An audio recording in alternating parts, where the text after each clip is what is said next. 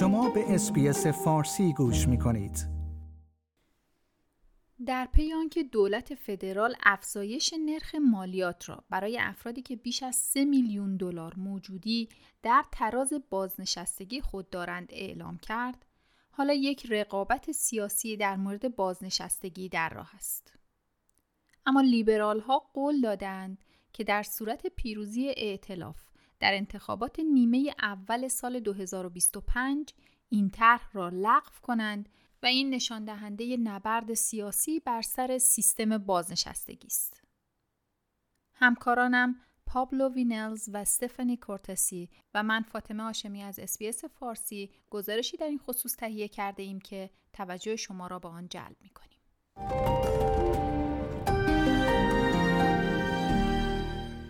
اپوزیسیون فدرال مخالف سیاست بازنشستگی دولت است و مدعی است که حزب کارگر وعده انتخاباتی خود را زیر پا گذاشته است. این هفته دولت برنامه خود را برای مهار های مالیاتی بازنشستگی به منظور صرفه‌جویی دو میلیارد دلاری در بودجه فدرال اعلام کرد. این تغییرات بر افرادی اعمال می شود که دارای مانده حساب بازنشستگی بیش از 3 میلیون دلار از سال 2025-26 هستند. نخست وزیر انتونی آلبانیزی به رادیو ای بی سی گفته که تغییرات بازنشستگی عطف به ما سبق نمی شود.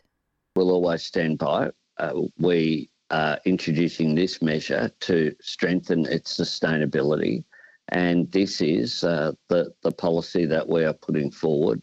این در حالی است که نرخ فعلی مالیات برای مبالغ بیش از مانده 3 میلیون دلاری دو برابر شده و به 30 درصد خواهد رسید اما در 15 درصد زیر این سقف باقی خواهد ماند.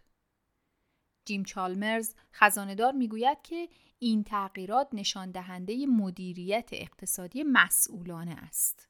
او می‌گوید 99.5% of people in the system will be unaffected uh, by what we have put forward.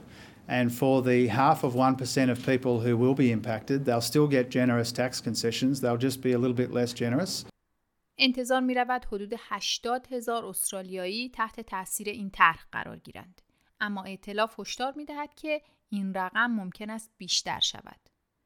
سخنگوی خزانه‌داری اپوزیسیون انگس تیلر می‌گوید که این سیاست یک شیب لغزنده است و حزب کارگر می‌خواهد از استرالیایی ها مالیات بیشتری بگیرد. همچنین پیتر داتون رهبر اپوزیسیون می‌گوید استرالیایی ها مورد حمله قرار گرفتند و پیشنهاد حزب کارگر مقشوش کننده است. The Treasurer has a shopping list, a hit list, and most Australian taxpayers are on that hit list. If you look at the family home, the Treasurer this morning refused to rule out capital gains tax on the family home, which is unbelievable. این گزارش حاکی است که حزب کارگر پس از انتشار ارقام خزانه داری که بیشترین هزینه های مالیاتی را نشان می‌داد این خبر را اعلام کرد.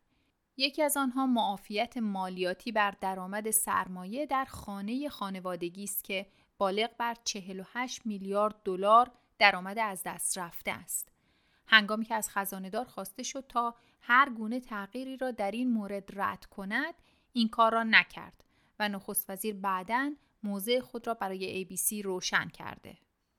We are not, we are not going to impact uh, the family home. Why not? Full stop, exclamation mark. Uh, because we're not going to. مطرح شدن این موضوع اکنون وضعیت مالی سالمندان را در مرکز بحث های سیاسی قرار خواهد داد.